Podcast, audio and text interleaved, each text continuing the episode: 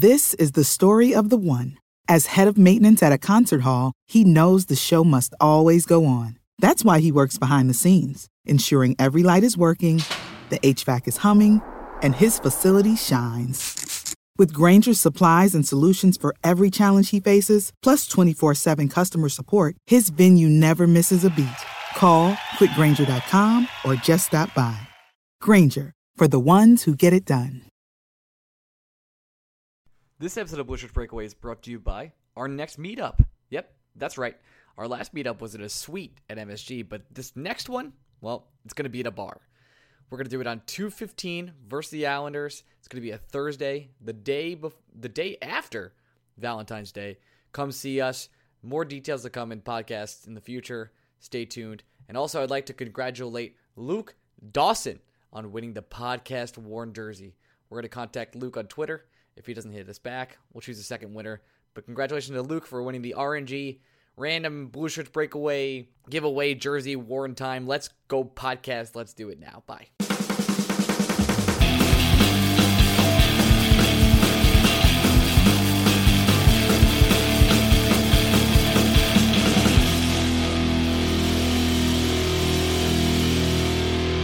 Hey, Blue Shirt Breakaway fans, welcome to a special Sniffles edition of the Blue Breakaway. I have my sick and dying co-host here, Greg.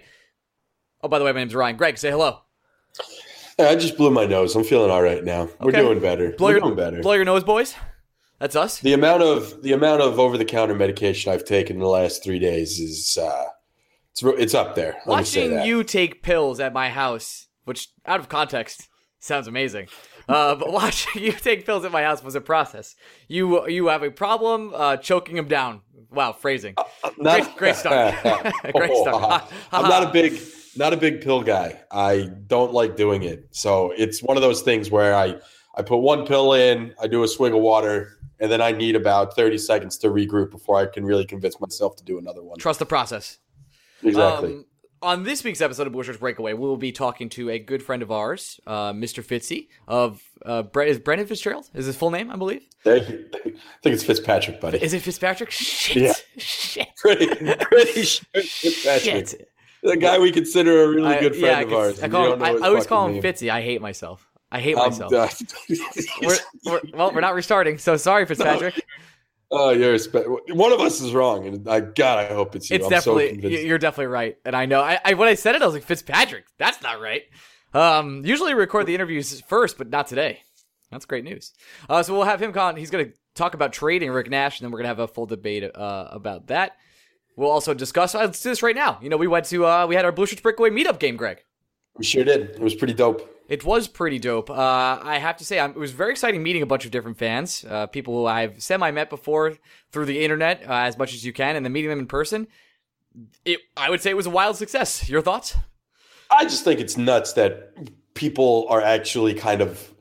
I wouldn't say awestruck when they met us because I don't want to. Definitely not. You know, I'm not here to not here to stroke my own ego, but it's just really funny for anyone to just anyone that listens to us. I forget who said it, but it was like we were talking to them, and I was like, "Oh, hi, I'm Ryan." He's like, "Yeah, we know, we know your voice, what your voices sound like," and I was like, "Wow, you've heard us a lot."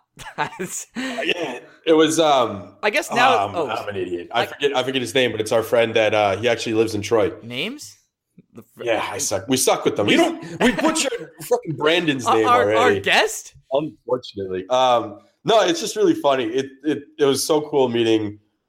Uh, there were what twenty of us in that Yeah. suite, and it was just awesome interacting with everyone, having a good time. Just it was such a fun Ranger game. No, uh, fun might not be the right Well- fun, fun in terms of it. It's a fun game because the Rangers won, and we were able to talk shit about the Rangers the entire time. Like it wasn't. It wasn't a dominant performance where you would just get guys being like, "Oh man, this team is special." You really got to get a glimpse into what people thought about certain players because things weren't going right. And uh, man, it, it was. And and we'll name those players in a second, but I'd like to talk more about before we get full on Rangers, which the rest of this podcast will be. Greg, do you know what today is? uh, is it our two year anniversary? It is. Is that crazy? Wow. Wow. Nuts. Uh, Let's see what I'm trying to think of what my mental state was two years ago. November 27th. our official That's- our official two year anniversary is on the thirtieth, but podcast wise, this is the week for us for the two year anniversary. All right, so two years ago, that's November, late November of 2015. I'm probably still in deep mourning about the Mets blowing the 2015 World Series. Yep, you are actually. Um, I don't remember a single Rangers take I must have had at that time. I think we were pro AV. That's how long ago it was. I think we were pro AV. I think I was a Dan Girardi apologist. We've come Uh, a long way. I, you know, someone else at the meetup said to me, "It's wow, it's been." I think it was Steve or AK Left Wing said to us, uh, "Wow, it's been two years already." And I was like, "Yeah, damn, it has been. It's been quick. It's been a wild ride." So thanks for I'm just gonna put along. this, I'm just gonna put this out there. Steve, big Steve fan. well, big Steve fan. speaking of being big Steve fans, I'm a big multiple Steve fan. Multiple There's a Steve and fan. Steve in in my we life we, now. we got to meet Left Wing Steve, of course, the best Steve, and then we got to meet the second best Steve, uh, Steven Valiquette, really quick. He was nice enough to stop by and say hello. But you know, the real news of the day, Greg, and I don't want to bring this up so early, but I guess I'll do it now. Like I don't have to. Interesting. Uh, but you know, he we were posting our picture of us on Twitter with with with the great Stephen Valiquette. And he said to uh, uh, to us, "What a hot dog is to him. Is it a sandwich or is it not? And to him, it's just a hot dog, Greg. Your take, your reaction, live here at Bush's Breakaway. Ryan Mead, here you go, mic in your face. no man, no man is perfect. Uh, that's that's my reaction. Even even when they seem perfect, like Steve's well kept hair and just in, ah, one of the nicest guys in the entire world. I never had a bad thing to say about um, Until- until now. Valley before. until now. and I, I now like I'll never like. I can't even be angry about him like this. He's just misinformed. That's all it is. Listen, he'll get he'll get educated on the topic. right off the bat, my reaction to Valley was, "Holy shit, I'm short." like, I was like, "That is a tall man." I think I think the first thing I said to him was, "Man, I always knew you're hype, but Jesus, you're tall." Yeah, it's crazy. It's, it's just- it's- it's a weird introduction. Uh, but anyway, all this means is we now need to get a third former Rangers opinion on the great debate. Oh no, I was in my office. I saw the tweet. It was like, I think a hot dog's a hot dog. I fist pumped harder than Tiger Woods has ever fist pumped in his whole life. It was a, a magnificent pump. Wow, You, you phrasing have, you have- crazy. you have Valley, I have Clendening. We need to get a third. I'll take my side. the debate continue. I'll we'll take- find a third. I'll take my side. We're looking for a third. Anyone else? God damn it. All right, Well, while Rangers. Throw, throw the references out there. At the meetup, I should say that there was a there was a time where I, I told people that there I just created a subreddit of of uh, stuff shirt- Michael Grabner does without his shirt on. shirt- shirtlessmichaelgrabner.com. Shirtless Michael Grabner. I'm making that a subreddit. Yeah, we gotta do that. I think the comment was someone was talking about how jacked he was, and I was like, yeah, I, I or no, they made mention of the video of Grabner jumping out of the pool um, on one hop, and I was like, they're like, Greg, have you ever seen that? I was like, dude, if there's a picture out there with Grabner without his shirt on, I've seen it. I've definitely seen it. The guy's muscles on muscles. I, I, you can see him through the shirt. It's not all right. Let's actually let's cut all the nonsense for a second. Let's talk Rangers. Sure. This is a Rangers podcast after all. We've done all that. Happy two year anniversary. I guess I so. know. Sometimes, not really. Uh, there were three games this week. Let's recap them very briefly because we got a nice, lovely comment saying we wish we get more game by game analysis. I'm gonna give it to you today. Happy, Oh, happy anniversary. Here's my Oh. game analysis of the Wednesday night game. Wow, I was drunk. And also, it was such an easy win. 6 1. Like, come on. It was it was a game you hardly had to watch, which is nice because that's the night I want to go out. Yeah, never in any doubt. There, there was a dominating performance from start to finish. Yeah, it was like I, I didn't even watch. Like I know I'm, I host a podcast uh, about the Rangers, and I should be you know doing full analysis in every game. But it was the night before Thanksgiving. You know what you kind of do when you, you go out to all the bars with all your friends. I half-ass watched the game, and it was a slaughter. And I was like, wow, I'm so happy the Rangers aren't ruining my Thanksgiving Eve. So that was my analysis of that game. Do you have any takes other than it was an absolute dominating performance, which continued sort of our our sort of dominant streak at this point? Uh, the once the Rangers got up to nothing, we turned the game over to the Knicks game. That's how it would. I, there are a few times in my life where I watch a game and I'm confident the Rangers aren't going to lose. The Wednesday was one of those games. It was it was such a convincing performance from right from the jump that I felt like I didn't need to watch the entire game to know what the outcome was going to be. No, definitely not. And, I felt the same way. And, and again, guys, the, the Carolina team, they're okay. They've been slumping a little bit, but it was just dominant from the start. Like right away, we're like, wow, I won this game. I don't really need to. I can go out. This is nice. Thanks, Rangers. Did you just did you just move away from your microphone? Why do you sound really far away? Did I? Am I back now? Sorry. You sounded it sounded off. Okay. Am I back? We're good. Yeah, now, now you're all right. All right. Now, now you sound like your normal uh, What uh, squirrel on cocaine self? Yeah, that's That is what, how it was I've gotten so many nice comments from all the listeners all after all these years. Um, and then the Friday game, Jimmy Howard continues to do exactly what he does against the Rangers, even when he was a backup, which is be absolutely phenomenal and a brick wall. Luckily, It's, it's crazy. New York is such a big state. I don't know how someone can be from Syracuse and consider Madison Square Garden their hometown. Syracuse is like five and a half hours away from New York City. You're you're more likely to be a Sabres fan than a Rangers fan. so if you're in as, as a long, Long Islander, as they pronounce it, uh, anything above Manhattan is upstate for us, but I think Syracuse actually clarifies as upstate. So like, Well, you would you would consider Albany upstate, right? yeah, I would, but I know it's not. Yeah, Syracuse is upstate from me. Yeah. Well, yeah. uh, to be fair, like New York is a vast state. Syracuse is actually west of me, but it's so like they call themselves Central New York. That's there's upstate. Anything above Poughkeepsie is upstate. Yeah, I, I agree with you, but I think a bunch of people will yell at us and be like, nah, not really. But if you're from Long Island, you know, not that many people you are listening are, you know anything above Manhattan is upstate for you. That's it. So, Yeah, my my definition has always been if Metro North can't get to you, you're upstate. like Shiger's from New Rochelle, so we're good. He's money. We're fine. yeah, New Rochelle is very very clearly firmly in the New York area. Yeah, your hometown. York But. Syracuse, but anyway, but Howard doesn't care. Plays out of his mind every single time he comes It's here. it's insane, and this is this is he's got. I think the stat line they showed there in the game was he has the best save percentage among all active goalies against the Rangers, and it's it's something insane too. It's like it's over like nine seventy. Oh, yeah, he destroys us. But luckily for us, Hank has sort of returned to form. And by sort of, I mean Sort of. probably playing the best he's played in two, three years. Yeah, he's unreal right now. He's on a stretch. He, uh, I so the Rangers. Let, us quickly do this. The Rangers won Okay. two one against the Red Wings. It was a sloppy offensive performance.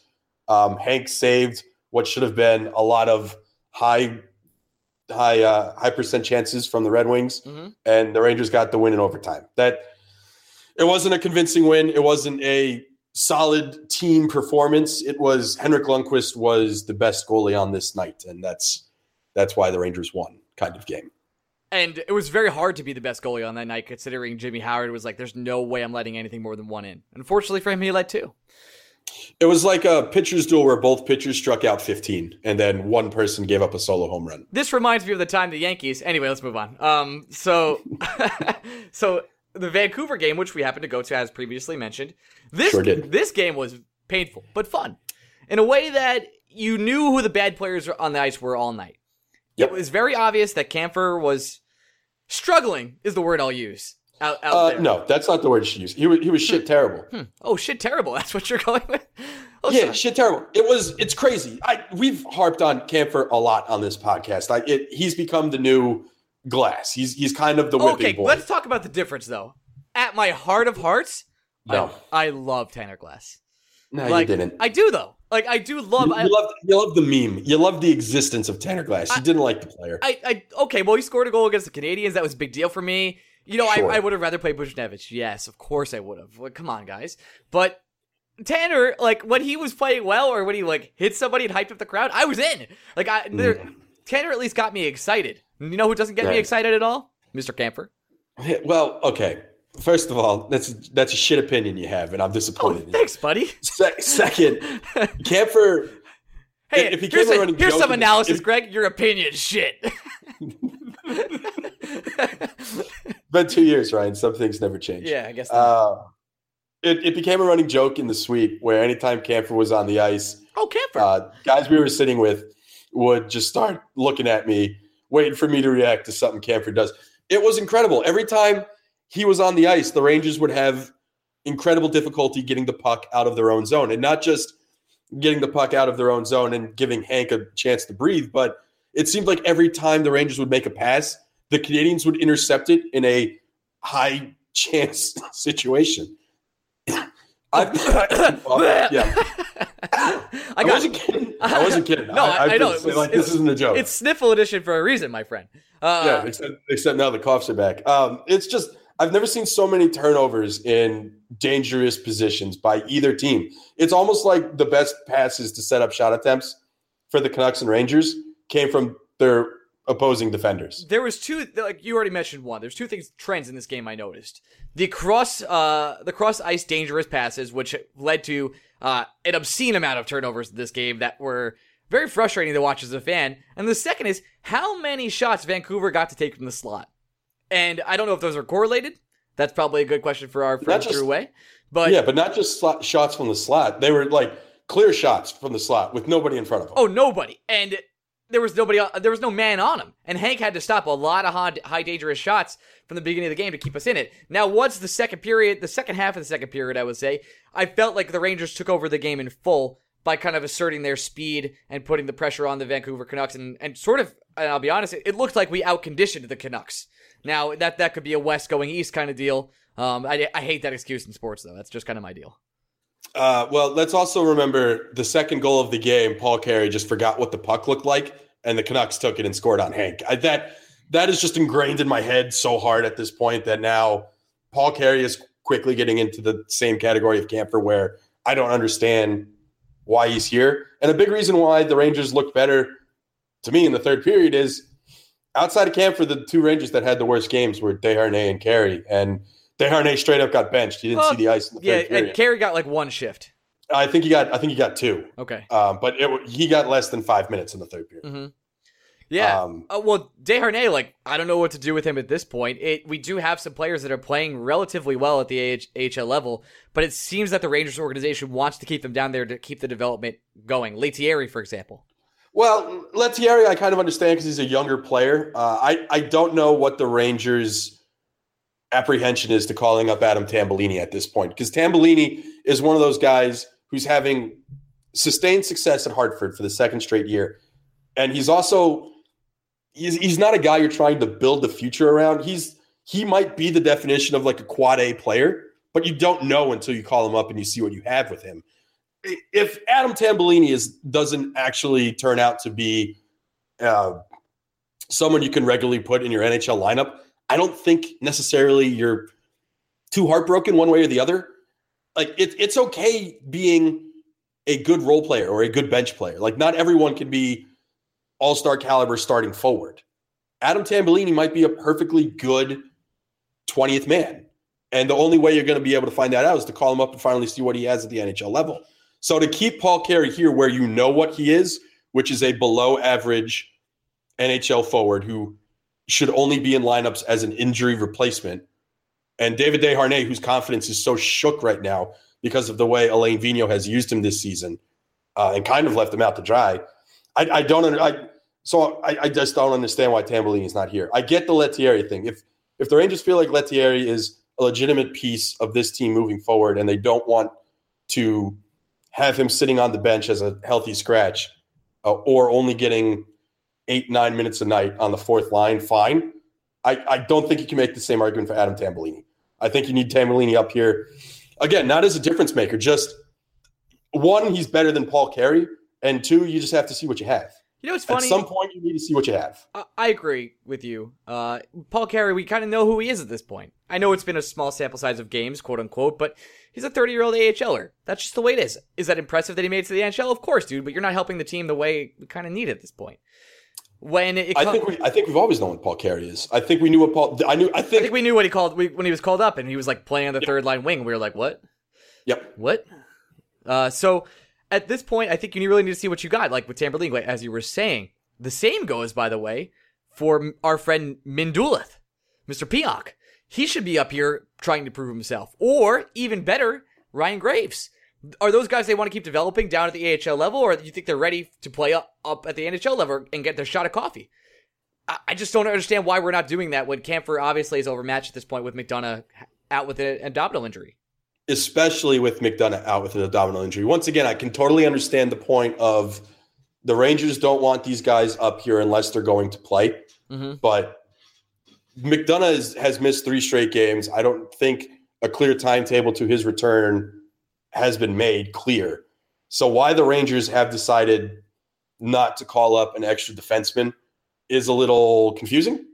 Um, it, it doesn't make a whole lot of sense, especially again, knowing that what the Rangers have with Carey and Desharnais, Carey specifically, I, I can't. The only reason Desharnais played was because Boo Nieves wasn't healthy enough to go on Sunday. Uh, but Boo's injury doesn't seem long term, which means Carey or Desharnais will return Well, to the pine. The funny part about Boo's injury is that, and I didn't know this stat before he got injured, is that he didn't have a point outside of his first game. And I have to tell That's you. He's, he's a fourth line center. You don't need your fourth line.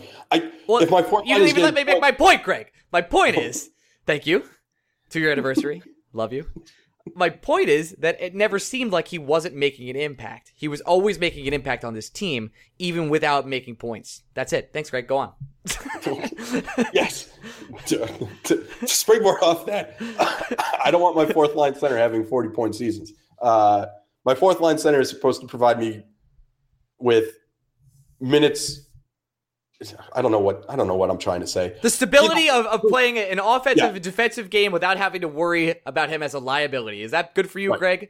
That that is good for me. I got and back. Bruni has, has been that perfectly. I think Yes. Boo has been one of the pleasant surprises so far this season. I happen to agree Uh, with you. Yeah, I I just why the Rangers haven't made a defensive move uh, with as many defensive pieces that they have still in Hartford, even with Barry Glazov back in Russia and Sean Day back in the OHL, Graves, Pionk, um, even I mean DeAngelo has been a train. Wreck. I was just about to say, so not DeAngelo. hey, so what about this Tony DeAngelo fella? He's he's been a train wreck. We don't need to go in depth on that. He's just been bad. That's uh, it's not- depressing. That's not good. That's all I'll say. You know, but Pionk and Graves are sitting right there, and it's not like a Heedle situation where He their entry level contracts aren't triggered because they haven't been in the NHL yet. These are guys who, in Graves' case, has been around the system a couple of years now and has done nothing but prove his value. And Pionk, who was fresh out of the NCAA and been playing great in Hartford all year, one of these guys should have been giving been get getting a look on the Rangers roster while McDonagh's been out. It's it's really not that hard. You know what Steve well, it is is? because we don't we don't do it. Uh, no, no, it's not that hard. Th- Okay. That's the whole thing. AV thinks it's that hard, and it's just not. Um, you, you know what Kampfer is, and it's it's a trash can lit on fire. I, I won't even call him a traffic cone because I think that's insulting to traffic cones. Traffic cones serve a purpose. They tell you where not to drive. A trash can lit on fire serves no purpose, which is what Steve Kampfer is. Um, he's bad. He's bad, and if you're trying to be a playoff team and you're giving Steve Kampfer even eight minutes a night, it's not going to work for you. It's just not going to do it. And you know what? As bad as Kampfer is, some of it's not even his fault because I I think I made the comment to you in the first period, and I continued to check. The when the Rangers are the home team, they get the uh, one of the few advantages home teams get in the NHL besides crowd influence is you have last change.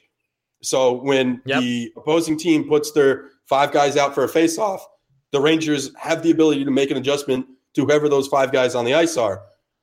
The Vancouver Canucks would put the Sedins on the ice, and Alain Vigneault would counter with Staal and Kampfer. I I don't understand. That it's it's not this hard. And uh, I forget what game it was earlier this year that we made this point where oh it was the Blues game because the same thing was happening when Tarasenko was on the ice. Yeah, we put It's holding right on him, right? It's just sure that not that hard. Yeah. It's not that hard, guys. Kampfer should not. If you're gonna have to play Kampfer, you have to hide him in some ways. And what AV was doing by his deployments was telling us that he thinks not only is Steve Kampfer good enough to be in the Rangers lineup when everyone is fully healthy, but he's excuse me, this is comment is killing me. AV thinks Steve Kampfer is an above average NHL defenseman because you do not put only average defensemen against the Sedins. I don't care if the Sedins are like 84 combined at this point. They're still elite offensive playmakers. And you do not put your worst defensive pairing out against them. And that's no knock on Marc Staal. Staal didn't have a great game. Um, it's 100% a mark uh, knock on Steve Kampfer because whoever Kampfer is paired with, if, unless it's McDonagh, becomes your worst defensive pairing. And AV was going out of his way to put Kampfer on the ice against the Sedins. And what happened? The Canucks controlled the puck in the offensive zone anytime Kampfer was on the ice. It was so frustrating to watch, especially in person, because it was like a slow train wreck happening right in front of us. Let's talk about the goods. You know, sometimes we I think we ignore the goods on this podcast because we just Okay. like complaining so much. Eh, It's easier to complain. It's so easy to complain, but it's so hard to say that Jimmy Vesey has developed into a really nice offensive player. He's and, good. And the play between him and Rick Nash, uh, who I'll, I'll- who I hate, as you know, Greg. Oh, Um, you hate him so much. Definitely hate, unbelievable. hate Rick Nash. Don't don't He's actually your least favorite Ranger. I of all don't actually hate Rick Nash. Rate us five stars on iTunes. Um, the play when Rick Nash does like a 360 bat behind the back pass to Jimmy Vesey, who sets up like a deke in front of the goal, was a thing of beauty. Jimmy Vesey playing without his two front teeth, by the way. Uh, Jimmy Vesey, as they call him. It had not only had that, but had the shootout goal with Rick Nash to send the game in one of the most exciting shootouts we've seen in a couple years. Maybe It was funny because the the shootout happened on the anniversary of Marek Malik's between the legs game winner against the Capitals in like the 15th round of uh shootout. I really wanted to keep going, but I'm excited we won. I was ready for 11 rounds. I wasn't. Shootouts are fucking stressful. Yeah, I saw someone today say that shootouts are the most stressful thing in sports. I was like, you haven't watched playoff hockey. Because everything about playoff hockey from start to finish is the worst, and I don't know why I do it to myself. I feel like any sport in overtime is stressful, except for maybe the NFL, which is just bad in overtime. You NFL needs to. I don't mean to get on a tangent, but Oh, the NFL needs that's to what we do. adopt. The NFL needs to adopt college football overtime rules. College Right? football overtime I is hate. the best overtime. I, I, I say this every week. I hate football, but college overtime in football is amazing. Everyone, college college is amazing, especially compared to the NFL. It, it- that has become painfully clear this year. But the college football overtime is just so much better than NFL overtime. Isn't uh, no. Correct me if I'm wrong. It's each team gets a chance from the 10 yard line as many times as possible, as long as they keep scoring. I think it's the 25 yard line. Wow, it's that. It's that far. Wow, that's Yeah, awesome. it's it's far enough where you get at least one fresh set of downs. That's awesome. All right, see, Like, you can get a first down keep going. I just I hate the NFL. Um, do we want to go over and call our friend Fitz, Mr. Well, Fitzpatrick? we, we didn't really go over the positive at all. We just said Jimmy Vesey is good. Oh and yeah, I, we didn't talk I, I just looked at the time. That's why. All right. Um, let's talk about the rest of the positives. The offense seems to be clicking, even though Mika Zibanejad it ha- did disappear for that last game. He's obviously been the focal point of this of this Rangers team and has really advanced his center play. is a is a bona fide one C, and it really, I guess, I would say that whole entire line, Buchnevich, Kreider, and, and Mika Zibanejad has been a highlight of this entire season, where they're just overtaking games. It's very obvious every single time they're on the ice. Uh, oh, sorry. Yeah. I, I wouldn't even. Well, I just wouldn't even say it was unfair. I, I think it's unfair to say Mika had a bad game. He was Uh, I just, not as noticeable as usually he usually is. You're gonna have off nights Yeah, like that. Not not off nights, but less noticeable. Yeah, I, I wouldn't call it an off night. I just think other players were more noticeable. Um, Rick Nash, Jim for both for the good and the bad. Uh, mostly, for me personally, um, the bad was so much more noticeable than the good. Uh, but Nash, Nash and Vesey were, I think, in my mind, good throughout the game, and it's it's nice to see that the Rangers have so much forward depth where Vesey couldn't get out of the fourth line until the third period, where he started getting shifted higher up. Um, at the same time, Vesey being buried is really my. It's the reason why I Jesper Fast does nothing wrong. He's a perfectly great player, and he's actually been playing really well. I was actually just about to Nash say Jesper Fast has been really incredible recently. He's I mean he scored two goals in the Carolina game. and he scored uh, the first goal on Sunday. Yep. He's he's been he's been solid. So it's not an indictment of his play with what I'm about to say, but man, you would love to get Vesey more ice time, and I think the clearest way to get Vesey more ice time is to put him with Nash and Hayes. Well, I guess if we're still let that. still talking about the rest of the good from the week, Brendan Smith actually looked like a serviceable defenseman. He doesn't really look quote unquote out of shape.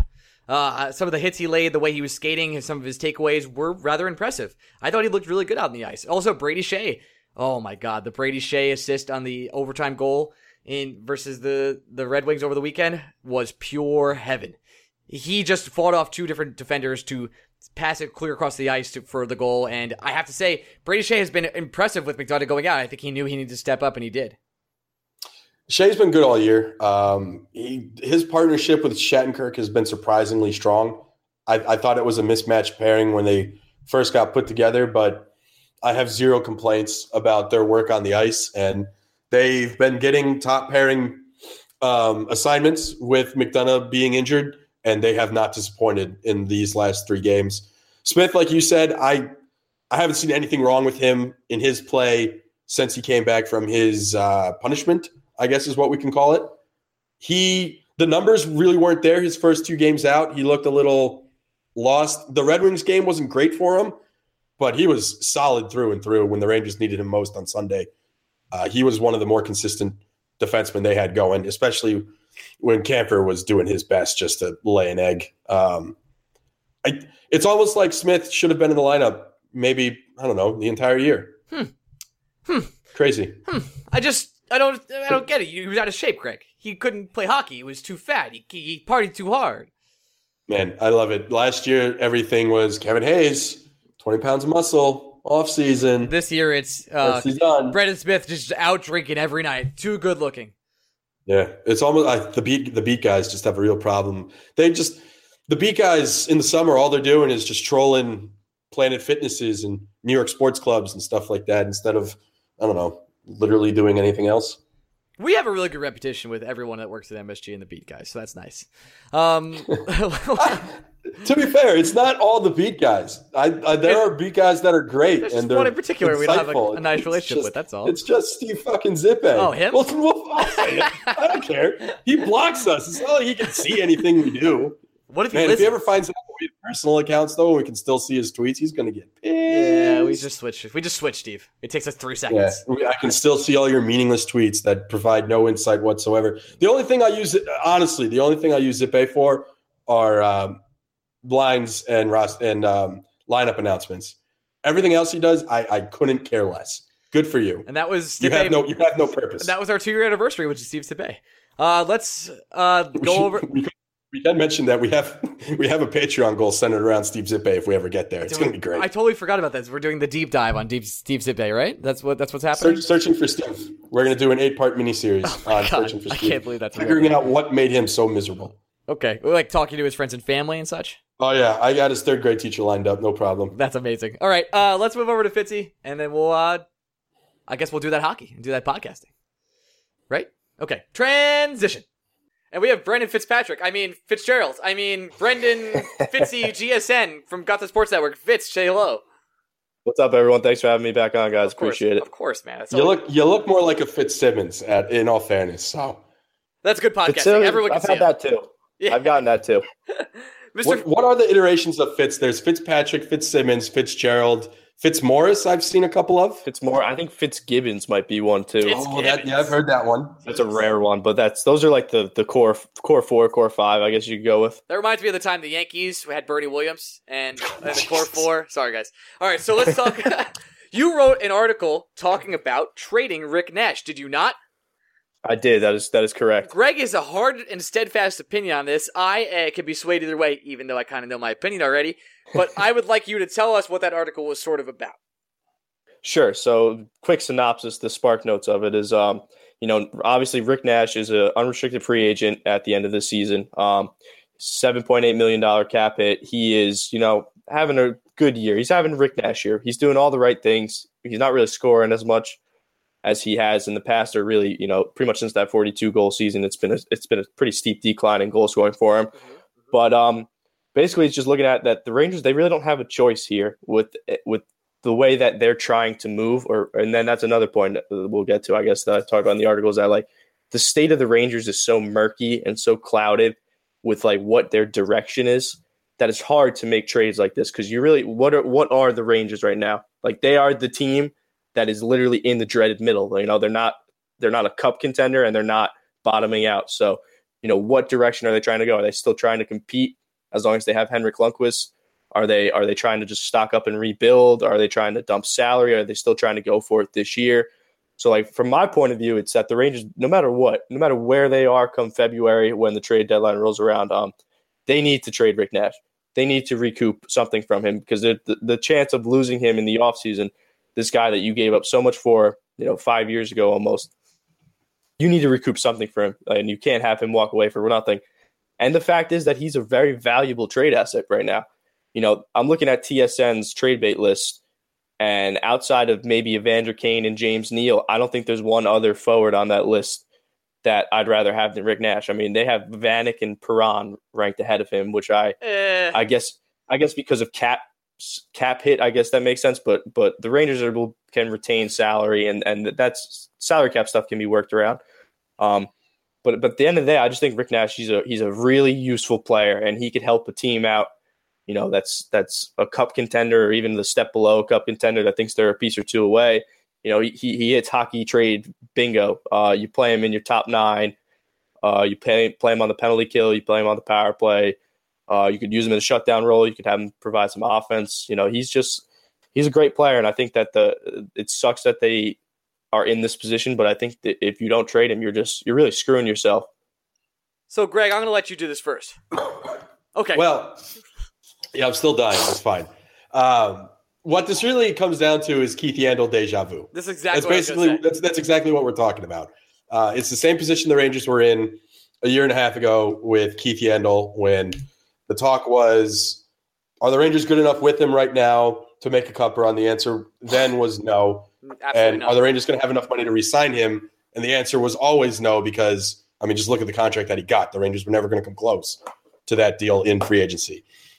Here's the thing we also learned from Keith Yandle, though: the Rangers are never going to trade a guy at the deadline to recoup assets. This is not the it's not the team they are. They I when's the last time they've done it?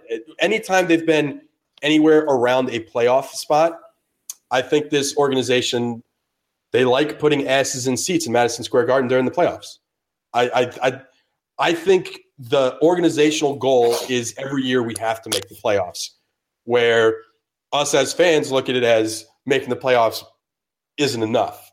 But I, I think there's a disconnect between what we think as fans and what the front office thinks. I think if the if the if Rangers miss the playoffs, it's a catastrophic failure. Whereas if us as fans say if we miss, miss the playoffs, it's not it's not necessarily the end of the world if the team's doing the right things. So if the front office changes their opinion, yeah, I think you talk about trading Rick Nash. I just as long as the Rangers are hovering around a playoff spot, I don't ever see it happening. It's just it's not what but this do you think it's like a smart move? Like, I know you think the Rangers won't do it, but do you think it would make sense to actually trade him because there's a chance we can't retain him, and it would be nice to get an asset such as a draft pick? Yeah, I think it's I, because exactly what Brandon said. Let's be honest, this Rangers team's not winning a Stanley Cup this year. So if if the end of the goal is to win a Stanley Cup for an organization like the Rangers, which it is, and this team is not capable of doing it, then I think you need to start playing a little bit for 2018-19. And I there's a chance Rick Nash is in the Rangers plans for next year. I, I even at a discount, as Brandon was making a point in his article, it's hard because you look at the four restricted free agents the Rangers are going to have to deal with this upcoming year. Uh, Brandon, you mentioned Yep. the two obvious ones are Hayes and Miller, but then they also have to deal with Skjei, and they're also going to have to deal with Vesey. Yep. Um, it's it's hard. It's a good thing the Rangers haven't maxed out their cap this year, so they're Yeah. going to roll cap over. But even with the cap they have, plus the nearly eight million that comes off the books with Nash, plus the million and a half. See, Brandon's sick too. I'm not the only one. We're all sick oh man, I'm except me. dying out here. I'm trying plus not to be the sick. mil- million and a half that comes off the book with your boy Pavelec. Um, Yeah, I hate that. there's there's- Grabner too. Yep, Grabner comes off the books. There's some wiggle room, but there's not a lot. Um, but here's uh, we'll go back to this, and I'll be interested to hear Brandon's point on this because we talked about it with Woj. Even if you trade Nash, I still think the Rangers are going to trade Miller too. I don't see them re-signing all four of those restricted free agents. it's just so hard to trade Miller. Yeah, I actually happen to agree with you on on. I, I don't think out of those four, I, I I agree that one of them will be gone, and I, I surely hope it's not JT Miller. Um, I would rather see what you could get for Vesey, but his his value really isn't that high. I mean, Jimmy Vesey is just a he's an okay player, you know.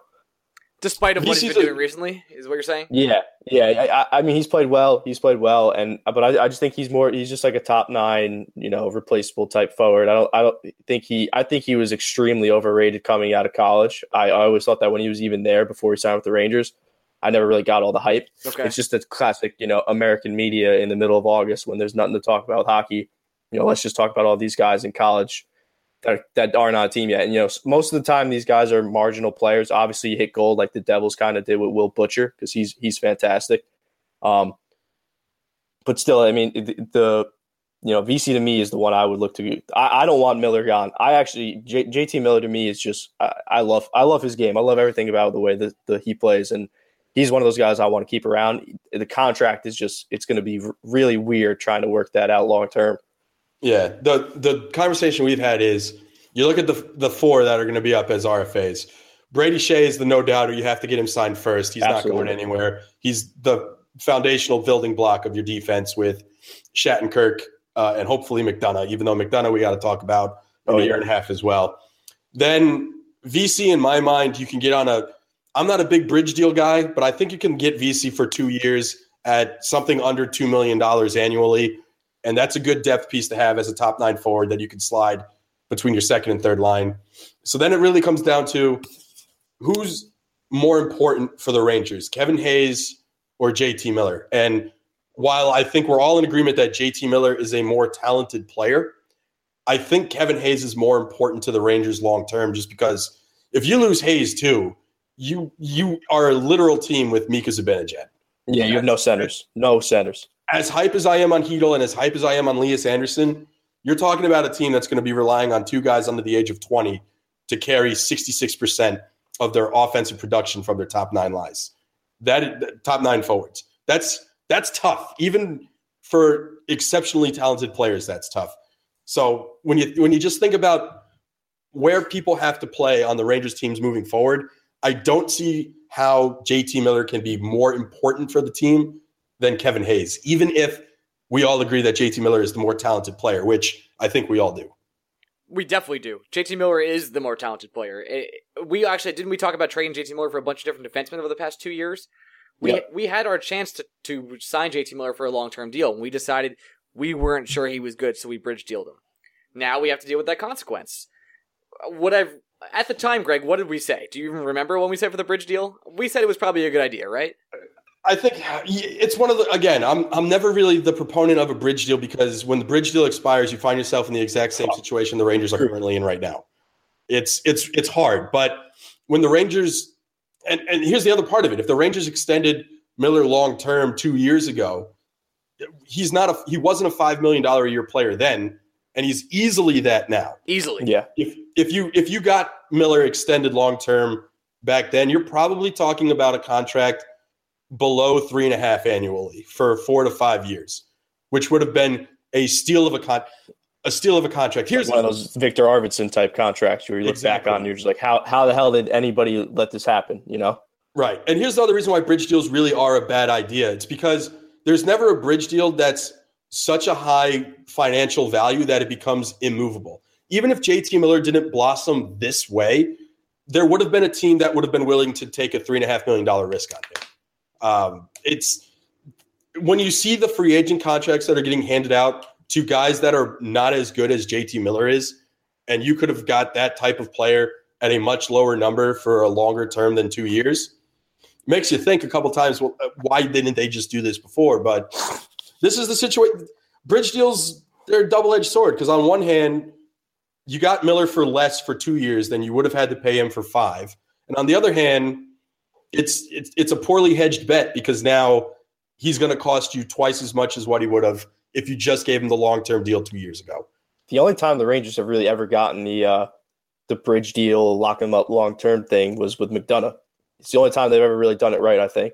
Um, because they did it with Stepan, they did the bridge, and it screwed them after that because, you know, as much as I love Derek Stepan, he was probably slightly overpaid and they could have had him locked up a lot longer for a lot less if they did it two years earlier. So, you know, I don't I don't really trust the like I don't trust the Rangers brass with bridge deals at all, uh, given the given their history with it at least.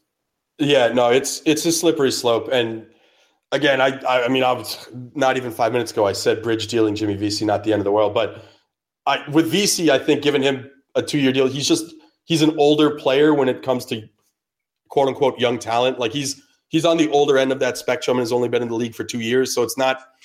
I, I don't think Jimmy Vesey's ever going to blossom into a guy where you're going to have to pay him five million million annually. So if you can if you can manipulate the numbers and save a million on a two year deal with your ninth best forward, I you can do it. I, I won't hold a grudge against you. But it's when they do it for guys like a Kevin Hayes. Not I, I actually I think they did bridge Kevin Hayes. They did bridge Kevin Hayes. Yep. We did Yeah, both at and like the same time.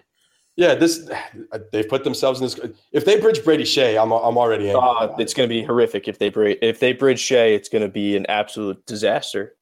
Well, because then you're gonna have to you're gonna have to pay McDonagh. And then the year after that, you're gonna have to pay Skjei, and you're just not gonna have to cap. Still space. got unless they somehow get out of the Saul contract, which I don't. They could. I, I even as well as Staal's playing this year, I still think he's a buyout candidate after the season. Yeah, I agreed. Agreed. See, I I just don't think so. I if AV's the coach, we've seen that he has a lot of um I will call it dick swinging power, And Mark Staal is one of his boys. There's no way he goes anywhere. Like Girardi, I know was AK also one of his boys, but Girardi was playing like eh, horseshit.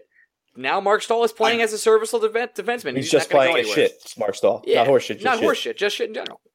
Well, here's here's the thing. I just based on defensive pairing assignments that we've seen over the years, I think you can make the argument that Dan Girardi was more of an AV boy than Staal has ever been. Because Girardi at his worst was still getting top pairing minutes with McDonagh. Whereas Staal has never been, while Staal has gotten important assignments in important game situations, he's never been gifted those kind of Girardi minutes. Not not in the way Dan Girardi was. So in my mind, if Dan Girardi can be bought out, I really think anyone can be bought out. I just don't think this team does it. I, I don't think they want to have two buyout contracts they're paying for the next like what seven eight years. Yeah, but but back to the heart of Fitz. Your point is would I, would I personally trade Rick Nash? Yeah, because I'm I'm with you guys. I don't think the Rangers are a Stanley Cup team, and if they're not a Stanley Cup team, there isn't a need for someone like Rick Nash on this roster, especially when he's going to be a free agent at the end of the year. And it's it's kind of like a Ryan. You made this mention before. It's kind of like a Chapman situation. There's no saying that if the Rangers really want Nash back, just re-sign him in the offseason. It's not it's it's not unheard of for a guy to be traded and not return. It's really if Rick Nash wants to become a Ranger again. That's at yeah. that point. And I think he's he's enough of a pro to kind of to get it. He get I think Rick Nash gets the business side of hockey. So like I don't think his feelings would be hurt if they traded him and then wanted to bring him back. You know. Right, and if the Rangers paint it like, "Hey, man, look, we want you back next year, but we're not winning a cup this year, and we think you're good enough to go on a cup run with a deserving team. We'd love to talk contract with you in the offseason. Let's talk then. For now, we want to recoup some assets for you, and we want to make sure you're on a playoff contender. Like, there's a way you can paint the picture to Nash where you're not coming off as a bad guy. But then again, we just don't trade them. Like you, like the point you made, right. Greg. That's that's that's really my point at the end of the day. Yeah. As nice as this scenario sounds like, the Rangers are not an organization that sells off assets when they think they have a playoff team. You're absolutely you're you're 100 percent right, and the only one you can even like kind of make a case for is Callahan, but he was traded for St. Louis, which was a, a win now move.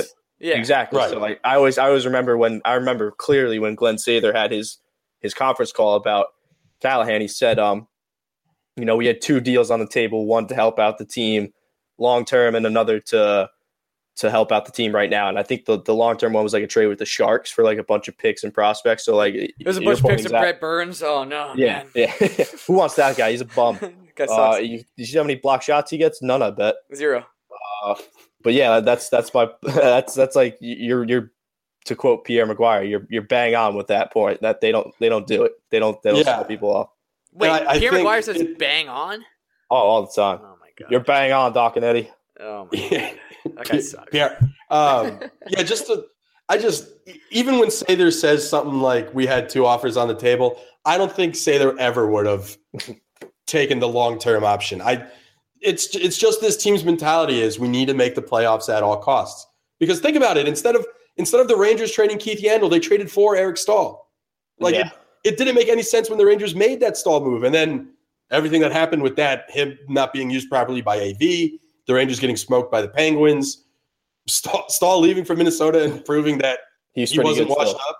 Uh, unreal. So it this is a nice thought to have, and I I 100% agree that if the Rangers they need to take a hard look in the mirror, and if they're truly quote unquote rebuilding on the fly, which I think is the biggest lie we've ever been told as Ranger fans, they're not going to trade Rick Nash because they need to get to the playoffs, and they're not going to get they're not going to make the playoffs if they get rid of Rick Nash because they don't have a player on the roster that can adequately fill those important shoes this year. There isn't that he doesn't exist. I don't know. Paul Carey looks pretty good lately. Yeah, oh, we we actually talked about this before you came on about Paul Carey, Kampfer, and Desharnais, and what we're really going to do with them. Do we have anything to do? It's it's it's not this team like those are the weak points of this team. If we replace them, obviously replacing them is not easy. It's hard to get good talent. You can't just pick yeah. them up for the street, unless you know. No, you probably can't. Never mind. Not gonna. Not gonna. yeah, for, for people not understanding Ryan, that's that's pure sarcasm because again, Kampfer Kampfer is a trash can lit on fire. He is he is just I watched the mini mites play in between the first and second period of the Ranger game. I identified at least four nine year olds that were better than Steve Kampfer. I, it's Keffer must really like if he's. You think he listens to this every week and just shakes his head like those guys don't know what the work I put in. Just taking He notes. doesn't. I don't know. He, I don't know if Kampfer has the mental capacity to understand what a podcast is. God, he's not. he's not like a terrible person, Greg. He just can't play hockey. He could be a nice guy, but I like. I can only judge a guy based on what he does on the ice when I see him, and that that's all I'm going to say about that. All right. Um, I, hey man, I'm not the only one that has hate. You can't stand Rick Nash. Here I you are, just love Rick Nash. He's a great player. I just want him to do better. That's all. Unreal. I mean, he's done really since since I I came on this podcast like three weeks ago and was like, you know what, has Rick Nash really shown anything this year? He's really shoved it up my ass because he's He's played well lately. He's done nothing but like do amazing 360s in front of the net with full body control while making passes across the body and be amazing the whole time. I hate that guy. Um, Greg, uh, where, what else do we have today? Is, is what else do you want to talk about, Fitz? You, the whole Ranger season. You have any other hot takes? You don't want to throw nonsense at you? Betting. Ooh, my friend. Oh, bet, betting. You know I'm always down for some of that. Um, Let's talk some hot bets this week, my friend. And, and also, you you starting a podcast for this thing, or you want to plug that or announce that yet, or am I blowing yeah, spot? yeah.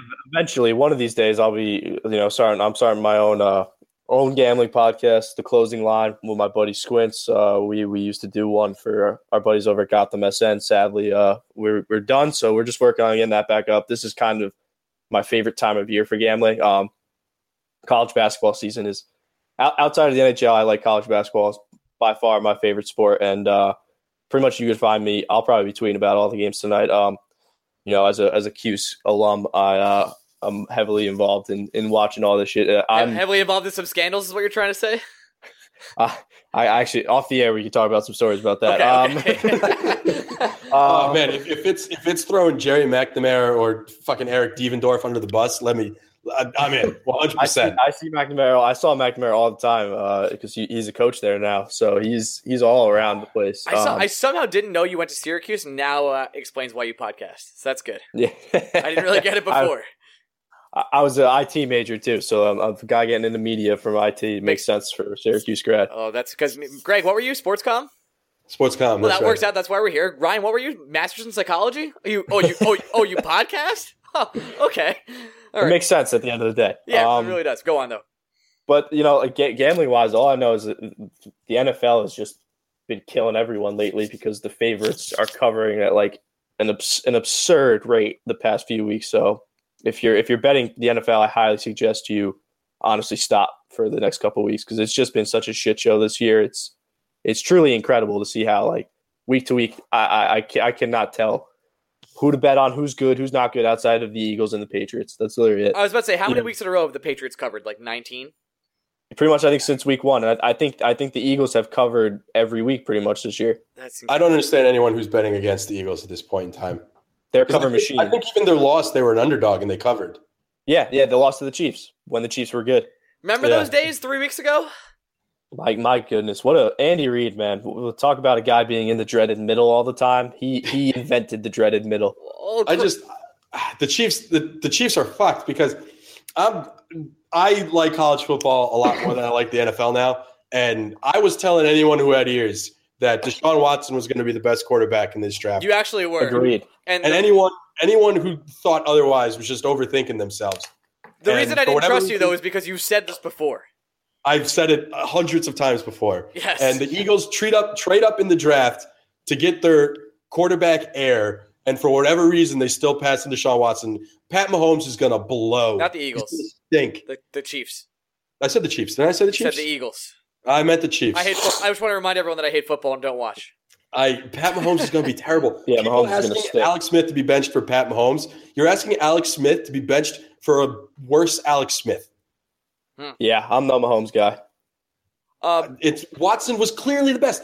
Yep. Mitchell Trubisky going second overall when he couldn't win more than eight games at North Carolina. only started one season. One season. One season. He wasn't good enough to start multiple seasons at North Carolina.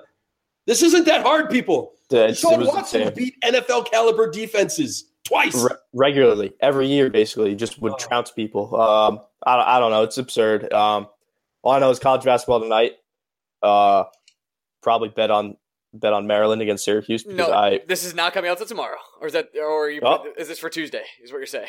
tuesday tuesday all right well Tuesday. tuesday, I, I, I'll, I'll give you something Give me some uh, hot ones. saturday i know cincinnati plays xavier so uh just bet the under because probably half the team, pretty much everyone on the team is going to get ejected because there's going to be like a Crabtree Talib type fight in that game. Okay. Did you, Um, did you see Alabama on Saturday? Not the football team. oh the yeah, basketball yeah, the three team. on five. Unbelievable. And they they cut the score. Oh yeah, So to Collin ex- Sexton was draining threes like it was crazy. To crazy. explain this to people, there was a basketball game, a college basketball game out at Alabama, where the entire Alabama team got ejected. Then two people got hurt, and they had to play three on five. There you go. I had Alabama too as the, the fourth leg of a parlay and uh, money line. I was I was f- fucking furious. I was walking around my basement just trying like throwing shit around. I was so annoyed. And then I saw they start coming back. I'm like, oh, if this fucking happens, Yeah. You should they should have paid you double if you actually won that game. Oh, it should just yeah. You know, now, hopefully my bookie listens to this on Tuesday, so he'll he'll, he'll reimburse me. Fun story. One of our first podcast episodes since our, since our two year anniversary right now. Greg talked about his bookie went to jail. Yeah, Oh, really? yeah, fun story. I was miserable. I was asking people if they knew another bookie because uh, my, mine was in jail for it was drug related. It wasn't it wasn't pretty. Um, No, I didn't think it was. He was in jail. No. no, it's fine. No, but- now I just now I just use my bookie. Dot com? Yeah, uh, dot com. Yep. that- no, that- it's not dot com. It's dot. It's mybookie.ag. Oh, was that a plug? Oh, it's one of the AGs. wow. Yeah, it's an, it's an AG. Do you like I how we're, we're think it's American sponsoring this fucking MyBookie website without even like they don't they don't even know we exist? Thank you guys. Ryan, Appreciate you'd, it. you'd like my bookie. They pay out in Bitcoin. Do they? Woo! Yeah. Ripple boys, guys, getting a Ripple right now. All right. Anyway, um, One last gambling advice too. Go Uh, ahead. people should start hammering the NHL unders because let's be real, the coaches are going to start sucking the life out of the game soon with the way they, uh, you know, traps and and playing for overtime and stuff like that. And uh, I'm a big fan of starting to hammer the unders moving forward here. that actually brings up a good point. The scoring has been up this year, like pretty statistically a lot. That was a great way of saying that. And you're you're saying you think the the coaches are going to adjust by playing the trap and being more defensive, and that'll end up making all the games go to under. Yeah, yeah. I think I think just what this time of year is when you see the coaches really get their hands on their teams, like implementing their Mhm. system. Like you see it pretty much full out. And I think teams, you know, obviously you just hear the standings like get beat to death, like oh, you want to be in a playoff spot by Christmas, and I think coaches take that shit to heart. Dude, in the Metro, it doesn't really matter. You're going to be fighting Oh, to the end. Not at all. Yeah, no, certainly. I mean, the Metro doesn't matter, but like a lot of the other divisions and and three point games and everything like that, I think coaches just they they like to play it like ah, you're going to see third periods in like a two two game where both teams are kind of playing for overtime. Like they're not they're not going. You know, it's not like the earlier in the season where like there's four or five two on ones in uh in like a period or something Right. like that. Like there's no there's no fire fire wagon hockey. Uh, It's Kind of more like the, it's like the the Leaves Ranger game from earlier this year when they were uh, yeah, exactly. You're not going to see forth. it. It's, it's going to be more like playoff style hockey, where you know the, the clutching and grabbing gets coming back into it a little more, and and you know the game slows down. So I just I just think unders and and the line Vegas is adjusted, putting a lot of lines at six for totals and five and a half. So you, you can get some value there betting unders. It, they're mostly favorites, but it's it, if you lay enough, you could probably make some decent money going forward. My question Now, is, if you're- oh, oh. sorry, Greg. I was going to go if, if you're if you're betting unders, so you're going to lay off the uh, you're going to go back to betting money lines in hockey. You're not going to bet the spread anymore. No, yeah, I stay off. I try to stay off puck lines. Uh, they're they're tough to me. I, I can never get a read on them for some reason. I I personally love puck lines because any if you're taking so if like the if the Maple Leafs are going up against the Sabres, I I just if a money line in hockey is ever over minus 180 for the favorite, if you're that confident they're going to win, just say they're going to win by two, and Yeah, take, that's take the point. money because there's never a puck line that's under plus 180 for minus one and a half. So I'm, I'm a big puck line guy. But it's definitely it's definitely matchup dependent. I wouldn't recommend it all the time. It's just if you're so Yeah, if you're yeah, feeling confident, if you're if you're willing to bet money on a team who's a minus 180 or higher favorite, just say be be as confident saying they're going to win by two. Because what's the difference? Yeah, that's a good point. There and there's a lot of value that can be had there too, like you're saying. If, if you if you see a matchup you really like, so Yeah, and I'm, that's I'm a just big, all. I'm a big. If your team, if a team is supposed to win and they're up three two late, that other team's pulling the goalie with the last 90 Yeah. seconds. So get that Yeah, at least. covered. At least ninety seconds. That's another thing. You see a lot of more empty nets earlier, so more chances for uh, empty net goals. Fitzy, the question I was going to ask, obviously you study a lot of gambling. How do you feel about the values on betting over-unders before the season? Because those are the bets that I'm always suckered in by. I, oh, I know what's going to happen here. I uh I, I usually don't do the the over unders, but with hockey teams. Are you talking you talking about hockey specific? Talk about actually specifically. talking about all sports actually, because baseball and, and football is where I feel the most confident. and I'm usually wrong. Yeah, baseball. I, I'm I'm awful in baseball. I, I, I did a the only team I actually had like close to being right this year was the Diamondbacks and over on them. So um, you know, other than that, I try to I try to stay away from over unders. Uh, NFL, I always get sucked into it. I um, Yep. I always look I always look for teams like there's always cool trends about teams that finish like there's certain divisions like teams finish last Yep. and where they end up finishing the next season. I kind of like looking at that stuff. So uh, I, I think it was the NFC South, uh, where like there's like four, th- four or five straight years where the team that finished last would win the division the next year. So like those obviously aren't like sustainable trends, but man, if they're happening and, and you see them for a couple of years, hop on until they stop. You know, that's that's like my gambling philosophy. Like earlier in the year, I was all over NHL overs. You know, every night, every night I was betting all the games, just a couple bucks here and there, because they were they were winning Mhm. and they were going like on a Tuesday or Thursday or Saturday, which is the big game nights. Um, you know, there's 15 games on.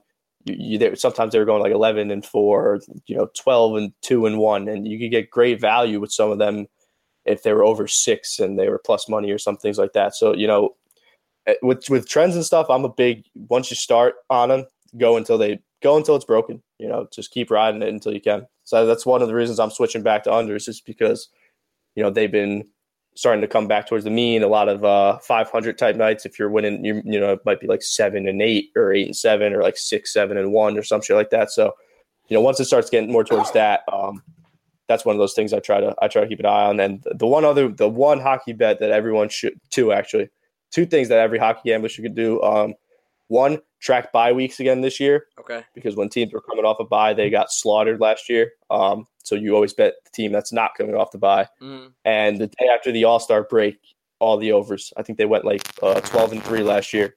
Okay. Um, before we let you go out of here, because I know you got to get going.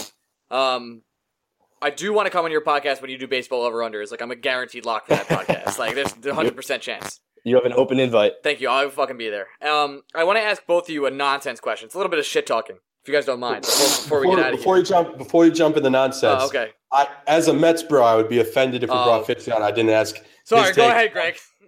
Yeah, I'd, I'd, I'd be hurt if I didn't get his insight on what he thinks the Mets are going to do this offseason. okay. Uh, what are the Mets going to do? They're going to. Oh, I just saw something that they're interested in Adam Lind. So uh, I, don't, I, don't, I really, I don't like that at all. Woo, neither boy. do I. They're going to do what the Mets always do, Greg. You know, they're going to Yeah, cheap, I cheapen their way through and sell us all that the new training staff healed their arms and all the pitchers' arms and shit. That's awesome, guys. you? Anyway, as a Yankees fan, Ohtani posted a what he needs in a team, and he said, "I need a good medical training staff." So, what's it like to be out of the Ohtani sweepstakes this early? It's fucking bullshit. I, I will say I am intrigued if the Mets actually follow through with their pitching principles. Uh, I'd be intrigued, but it, it all depends on one if they actually sign relievers, and two who those relievers are. I, yeah, I'm interested if they sign if they go on a run and they sign Bryan Shaw and Mike Minor. Okay, that's good. I'm with that. I'm cool I'm with it. interested. I, I can live with that, but they keep getting connected in the first base sweepstakes to guys Yeah, I, like don't, I don't get that. I don't no, understand. they want Adam Lind or Logan Morrison. I'd rather shoot myself for both. of yeah. Logan Morrison's a prick too. I'm not. A, I'd rather just sign Duda for four million. Bring him back. Yeah, bring him back. He's actually good. He's, there it is. Guys, he's actually good. Great. He's actually a good baseball player. Yeah, no, right. That's that's a very long-standing uh, Mets Twitter debate. People, there's a like anytime dude Duda's mentioned, it's hashtag actually good. Oh, If he hits a home run, you're gonna get t- 30 tweets about how it how it wasn't clutch enough. That's all that'll happen with Lucas Duda. Oh my god. Great Ray. Anyway, um, uh, this is this is my problem from today, and I just want to get this out of the way. Then we'll get let you get out of here because I know you got to go, Fitz. Yep, no I, problem. I walked into my workplace bathroom, a shared place that everyone uses, right? The toilet paper was out. The roll had like one sheet left. Now, hmm. I, I'm not going that that the requirement that needs number two. That's what I'm, all I'm saying. Is it my job to replace that toilet paper, no, like for the next person? Absolutely not. The person whose job it was is the one who had it run out. Do so that's I do. I find that person and be like, who did this? Is it is it kosher to walk out and be like, who the fuck did this? I'm I'm a, I'm a big proponent of pretend like you never saw it. So that's how I would do I it. have a feeling like a couple coworkers, because somebody saw it. I don't know who it was. We all share the bathroom, but like somebody saw it, and like if I was going number two at this point in time, I would have had a huge issue with this. But I feel like you're the dick if someone comes out of the bathroom like they saw you go in the bathroom earlier Yeah, and they go, "Who didn't replace the toilet paper?" and you knew it was out and you didn't do it, I feel like that makes you complicit. It's a bad visual for sure when you see someone walking out like that. Um, Like I know, hey, I know now though. I, I know that it's not there. The next person who walks in for it, like I know they have to do this. So Yeah, I I'm think- a very selfish human, so I'm I'm all right with walking out. No, I just- no, no thoughts, no second I thoughts. won't. I personally never check what the toilet paper is unless I have to use it. Like I don't Yeah. go into a bathroom to take a piss and in my time in the bathroom be like, hmm, wonder if the toilet paper. my, I, will- I will say that that mine is very obvious at my at my workplace. It's like it's painfully like yo replace me. So I, I don't know. I, I felt like I was in the moment. I was super conflicted. Like I don't know what to, I ended up not doing it. I'll say that. But I, I do say I did want to come out and call people out. I think I will next time. Uh, while we're talking bathroom talk, Yeah, sure. um, I got a question for you, Fitz. If yes, sir. if you're dropping if you're dropping a number two in the toilet, Right. and a buddy Hard-hitting next to you or a coworker next to you is doing the same thing, and the coworker sneezes while you're both in the bathroom, Do bathroom, you say bless you? do you say bless you on the toilet? No, no, absolutely not. I 100% say it. No chance about it. Nice one. Bless you. I would I would not. I feel like if I'm in the bathroom taking a poo, Yeah. nothing else in the world exists. Okay. It's Yeah. just me in the bathroom. Me and Twitter. That's it. Okay. I'm definitely saying it for sure. 100%. Um, I have a one one more shit question. How do you feel about Buffalo Wild Wings? Big fan. What? All right. get, the, get off. It's been really nice uh, talking to you. We're not. let going- him let him defend it. Why are you a big fan, Fitz? okay. I mean, I have, have- I- I've never, I've never gone to Buffalo Wild Wings and walked out and just been like, "Fuck, man!" Like I hate Buffalo Wild Beers, Wings. I'm wings, always like, "Damn, I can't wait to go back." Beers, wings, sports. All right. I, What more do you need? I fucking hate Buffalo Wild Wings. You like? I bet you like John Franco too. Jeez. I, I, I'm, I'm. Um, do we talk about John Franco, like the baseball player? We are actually. Yeah, of course. Once a Met, always a Met. I hate John Franco. I fucking hate him. Fitz Fitz is now my favorite guest. Yeah, great, That's just how much he pisses you off. I hate that shit. Uh, I, I, I, for a little bit of backstory, I ended up raising money for Puerto Rico uh, a couple months ago, and uh, one of the goals was at fifteen hundred dollars. I ha- I hate Buffalo Wild Wings. They ri- I used to work in an arcade. They ripped it down, replaced it with Buffalo Wild Wings. Um, they they still keep an arcade machine there for some reason to taunt me, and I have to drive past it every single day. So it's like driving past a, a funeral home, No, and it's tough. uh, it's really tough for me. And uh, I, I got the fifteen hundred dollar mark, and I said I would, if I, that happened, I would go to Buffalo Wild Wings, eat as many wings as possible, uh, and wear a I love John Franco T-shirt. I did that. Uh, I fulfilled my goal, and I still hate that place. That's all I'll say. Thank you so much. Jeez. So I now, was, uh, now they're I definitely going to was sponsor on- us. By the way, just throwing that. I out. was on my deathbed with something that felt like the flu and still made the four hour drive down to watch Ryan do this. Yes, it was a, mi- That's a- awesome. a miserable experience. I think I have the quotes uh, for me doing it. Maybe I'll post those uh, online later, so that'll be fun. Uh, follow us on Twitter. Vince, anything you want to plug before you get out of here? Nah, man, just uh, follow me on Twitter at FitzyGSN. Um, I'm kind of podcast kryptonite nowadays, so hopefully your guys doesn't No, have we'll- any unforeseen we'll- things happen. We'll be okay, former Garden Faithful. my three, my three uh, episode stint. Nice stint, dude. Really good. So, Yeah. just for the record, you've now done as many Garden Faithful episodes as you've done Blue Shirts Breakaway episodes. Nice. This is true. Nice. This is true. Nice. Welcome to the team. Um, thanks so much for coming on, Fitzy. If you don't follow Fitzy on Twitter, what are you doing? He's the best GIF maker for the Rangers on Twitter. Uh, all the highlights, all that. Please follow him. He's a great one.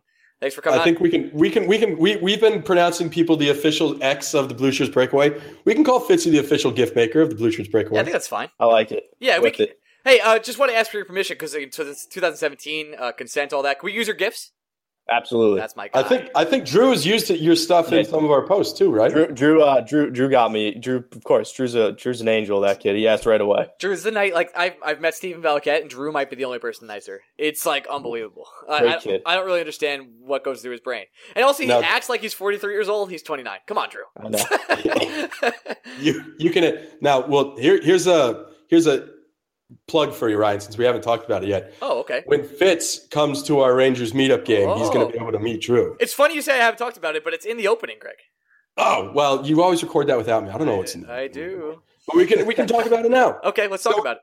We had so much fun yesterday at the Canucks game or Sunday at the Canucks game, and we know that it's impossible to get enough blocks of seats to get everyone into a Ranger game. So we're doing we're doing we're going to pick a bar. We haven't decided what bar yet in New York City, and we're going to host a meetup for the Islander game in February on a Thursday night, the day after February uh, th- Valentine's Day. So it's, you know, get dinner with your loved one and then come get drinks with the people you actually love. Yeah, that's it. The Blue Shirt Breakaway Boys at Fitzgerald. All right, follow Fitzy on on uh, Fitzy GSN. Uh, have a great night, Fitzy. Thanks for coming I Really appreciate it. Thanks, guys. Thanks for having me on. Appreciate it. We're out of here. Follow us on Twitter. Blue Shirts Break. Rate us five stars on iTunes. Just do it. Just do it. Don't even ask questions. Do it. Bye bye.